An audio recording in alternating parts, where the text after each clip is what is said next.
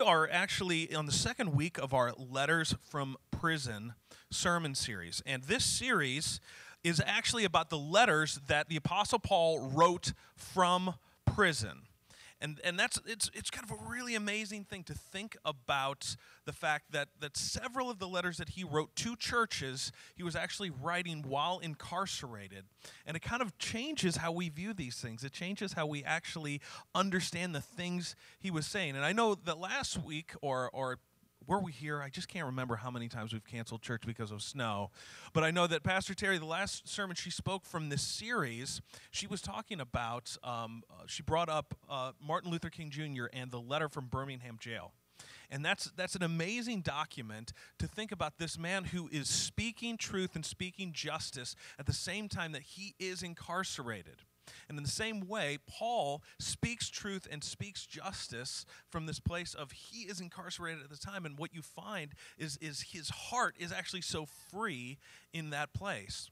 Um, and it actually reminded me also of Nelson Mandela. Now, Nelson Mandela, um, he, a lot of us remember him as a leader of South Africa. He also spent decades of his life in prison it, it shaped very much of his worldview was the fact that he was imprisoned because he was trying to bring justice to South Africa during their, their uh, apartheid, which basically meant that uh, there, there was kind of an upper class of people uh, the, the, the white leaders, and then there was this lower class of people, and they were fighting for freedom. They were fighting to, for full inclusion as citizens. And so Nelson Mandela actually writes a lot about how prison shaped him. I wanted to share a couple of quotes that, that he said about how it shaped his worldview. He said this As I walked out the door, so after, after many, many years in incarceration, he walked out the gate and he said, I walked out the gate that would lead to my freedom. I knew if I didn't leave my bitterness and hatred behind, I'd still be in prison. Isn't that profound? If I didn't leave my bitterness and hatred behind, I'd still be in prison. He also said this. I, this is just really inspirational to me. He says, Do not judge me by my successes. Judge me by how many times I fell down and got back up. That's also really profound, isn't it? Not by my successes, but how many times I fell down and I got back up again.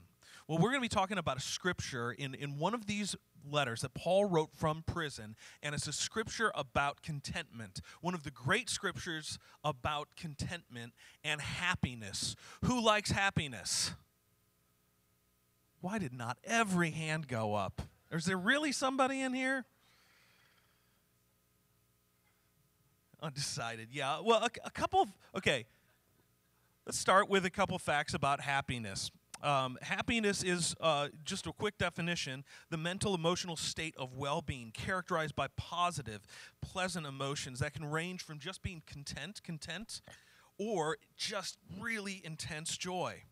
Did you know that International Happiness Day is this month?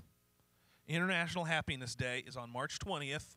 It's when the sun is on the same plane as the Earth, Earth's equator, so that that day and night are of equal length, creating balance in the Earth's celestial coordinate systems.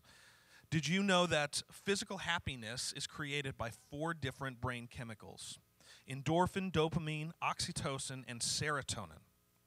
I found this really interesting. Human relationships are actually the most important external, not external. We're going to talk a little bit about internal happiness, but human relationships are the most important external factor affecting your happiness. The extent to which a country's inhabitants trust each other turns out to be a major determinant of the happiness of that society. That's fascinating.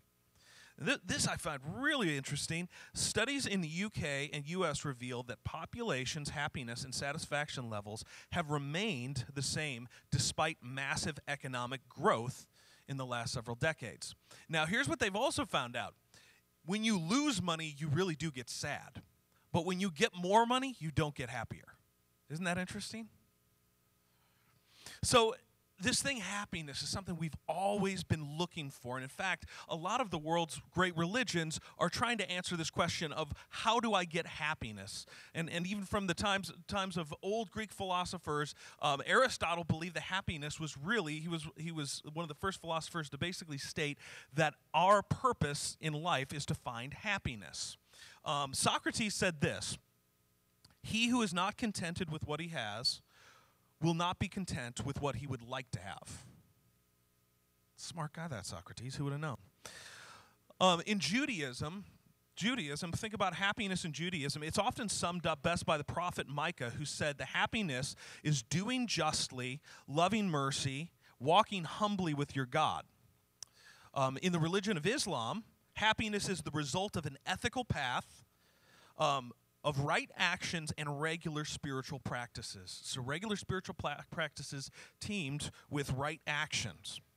Now, uh, in, the, in, in Catholic Christianity, True happiness can only actually be, be, experienced in the afterlife, but life on earth can bring relative happiness if we practice compassion and moral self control. That's what, what is kind of lies at the heart of a lot of Catholic theology. Now, Protestant theology, contentment is achieved by receiving salvation by faith alone. This is what was taught by some of the great reformers like Martin Luther. Still, Protestants emphasize a strong work ethic. So, you've heard of the Protestant work ethic before? Okay, so uh, still, some, some Protestants will believe that because of this, material gain can be seen by some as a proof of God's blessings. So that's a way a lot of religions have kind of tried to look at this thing uh, called happiness. How do you get it? How can you actually achieve that in your life? What I want to do is go um, to one of the, the greatest philosophers ever, uh, Jim Carrey from Dumb and Dumber and many other sophisticated movies. Uh, Jim Carrey had actually, this is a pretty profound quote. He says this I think everyone should get rich and famous and do everything they've ever dreamed of so that they can see that that's not the answer. Isn't that pretty profound? So we want to go now to Paul, and we want to go to this letter from prison where Paul actually talks a little bit about contentment. And one of the things we know is that the church in Philippi had actually been supporting Paul. They've been praying for him, but they've also been giving him material support. They've been giving him uh, things he needed while he's in in prison. And this is a really amazing scripture in Philippians 4, and it ends with one of the most quoted scriptures by all by all football players. Okay? So you get ready for that at the end, and oftentimes it's a very misunderstood scripture. But we're going to start uh, in verse 10 of Philippians chapter 4. It says this I was very glad in the Lord because now, at last, you have shown concern for me again. Of course, you were always concerned, but had no way to show it. I'm not saying this because I need anything, for I have learned how to be content in any circumstance. I know the experience of being in need and having more than enough. I have learned the secret to being content in any and every circumstance, whether full or hungry, or whether having plenty or being uh, poor. I can endure all things through the power of the one that gives me strength. Now, Paul, on the one hand, is, is thanking the Philippians for their help.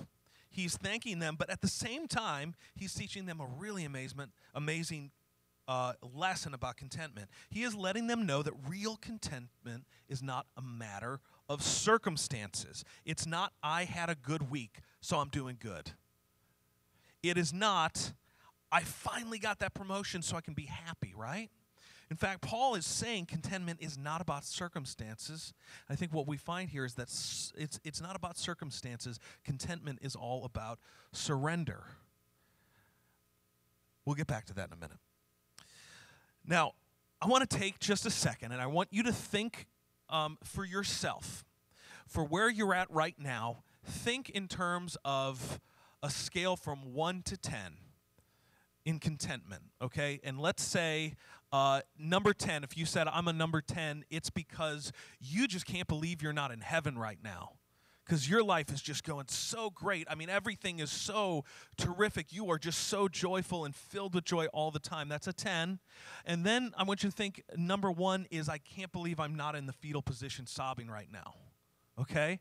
And I want you to just think right now for you where do you find yourself on that scale of contentment? Okay? Think about that. So, for a lot of us, I, I think that there's a gap between where Paul is and where we are, right?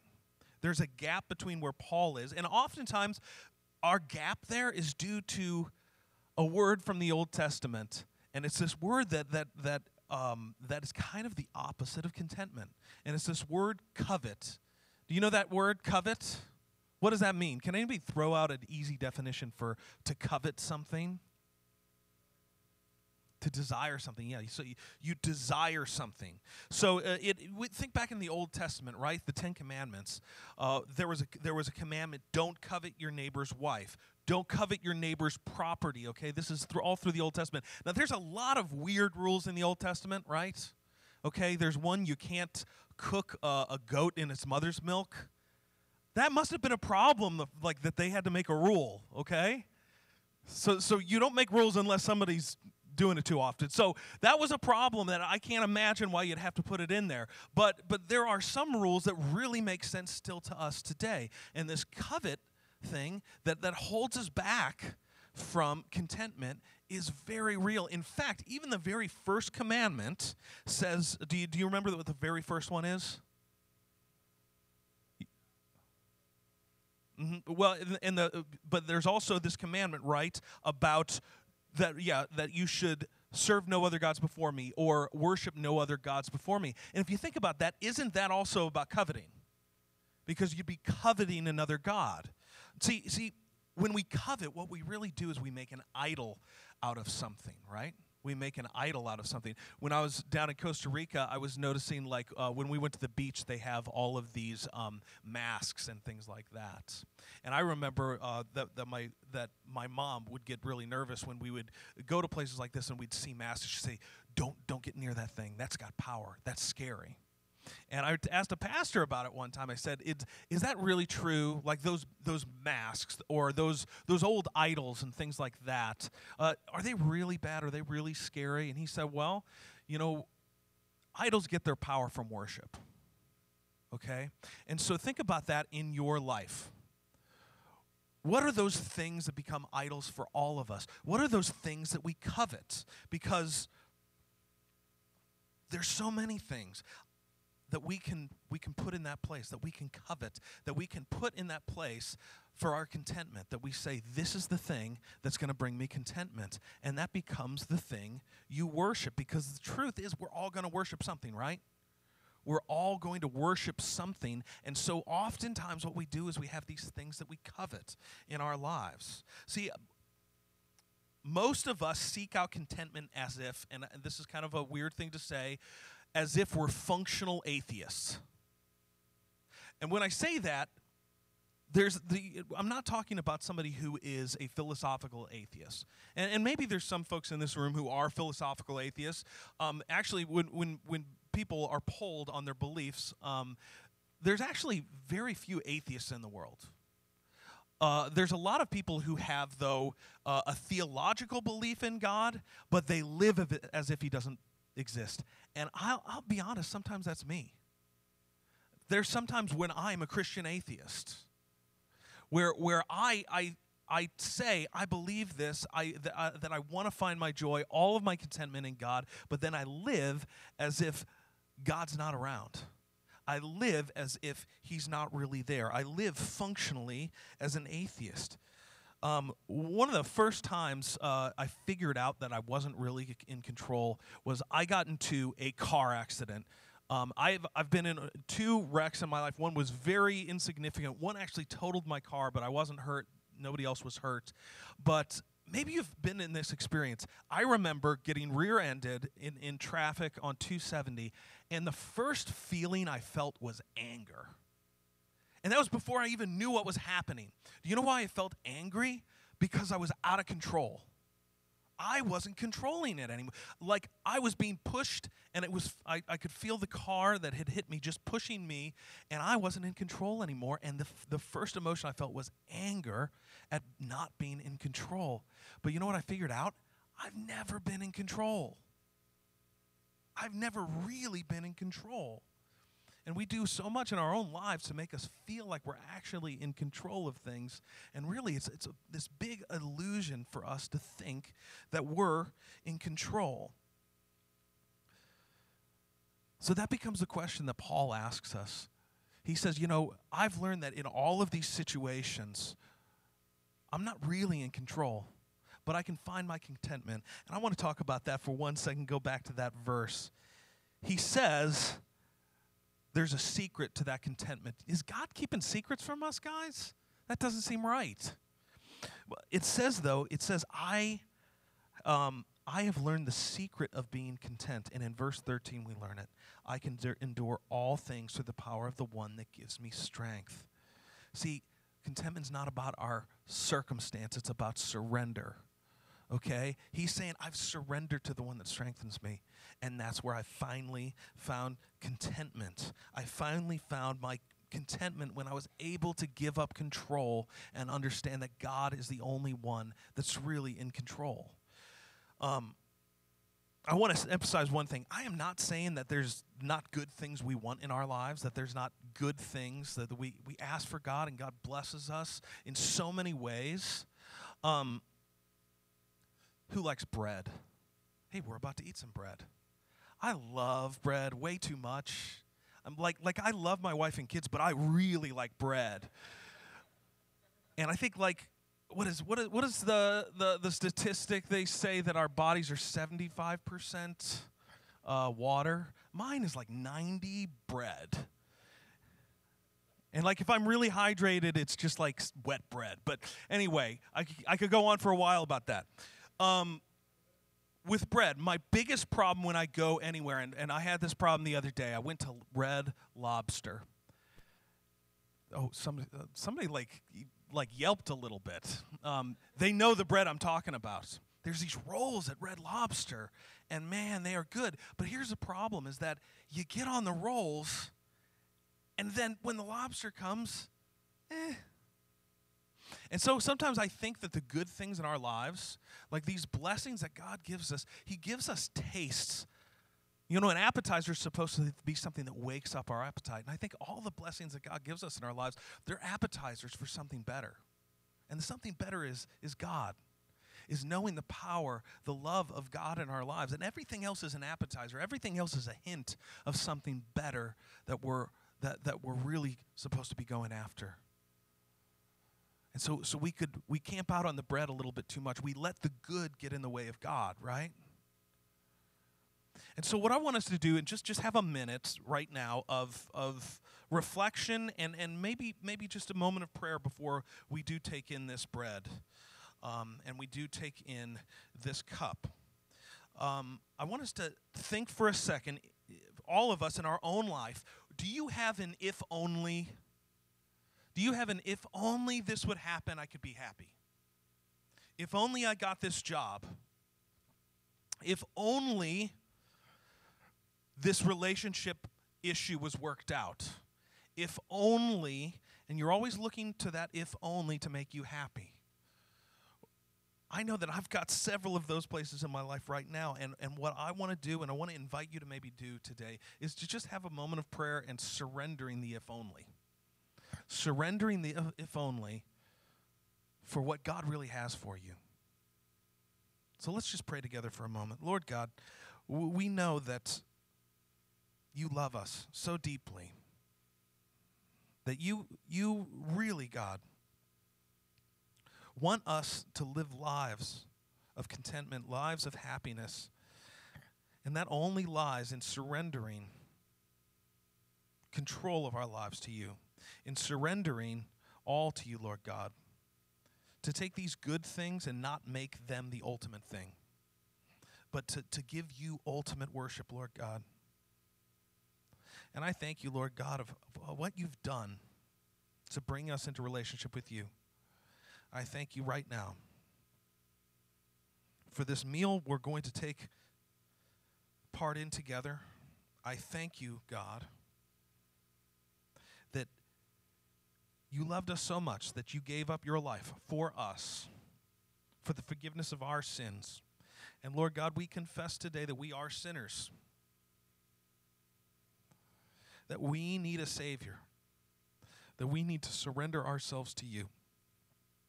We need to say, God, we just give our lives over to you. We know, Lord God, that worshiping anything else just won't do. And so, Lord God, prepare our hearts right now. And I pray, Lord God, also that you would make this bread be as your body broken for us, and this cup be as your blood poured out for us for the forgiveness of sins. I pray that you would let us experience something of who you are, even on the inside of us, Lord God. And help us, Lord God, to take that same sacrificial love that you poured out on the cross, help us to carry that into a world that desperately needs to know a love like this. We pray this in your holy name.